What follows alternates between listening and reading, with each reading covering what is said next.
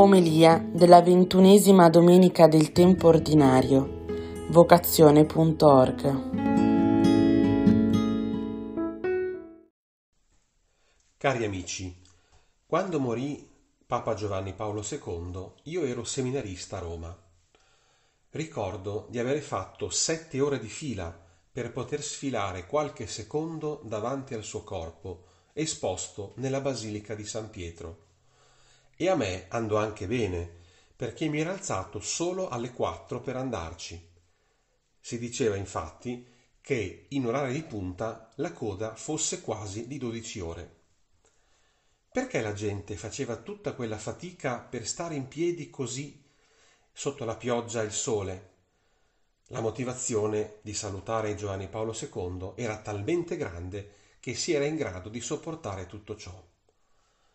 Il Vangelo di oggi sembra scritto a pennello invece per la gente stoica, avvezza al compimento del dovere, costi quello che costi. Se questa fosse veramente la prospettiva del Vangelo, non è che mi attirerebbe tanto. In realtà la domanda vera da farsi è chi c'è dietro a quella porta? Per Gesù, oltre la porta, c'è suo Padre. Per quello è stato capace di compiere gli sforzi immani nella passione, perché voleva stare con suo padre. E noi? Dove dirigiamo lo sforzo fondamentale della nostra vita? Chi cerchiamo? Chi seguiamo? Queste sono le domande fondamentali su cui fondare la nostra vita, sia nel matrimonio o nella consacrazione. Mi piace citare adesso un brano tratto dalla storia di un'anima di Santa Teresina di Lisieux, che spiega molto bene il senso del passare dalla porta stretta. Dice Santa Teresina, alle anime semplici non servono mezzi complicati, poiché io sono tra queste. Un mattino, durante il ringraziamento, Gesù mi ha dato un mezzo semplice per compiere la mia missione mi ha fatto capire questa parola del cantico.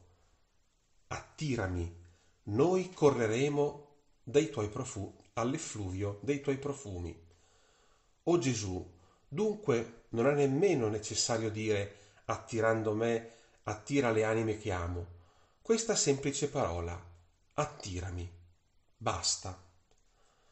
Quando c'è l'amore a Cristo, si corre, ci si sforza, si accetta qualsiasi fatica per continuare a lottare e camminare, ma perché è Lui nel fondo che ci attira, non siamo solo noi a volerlo.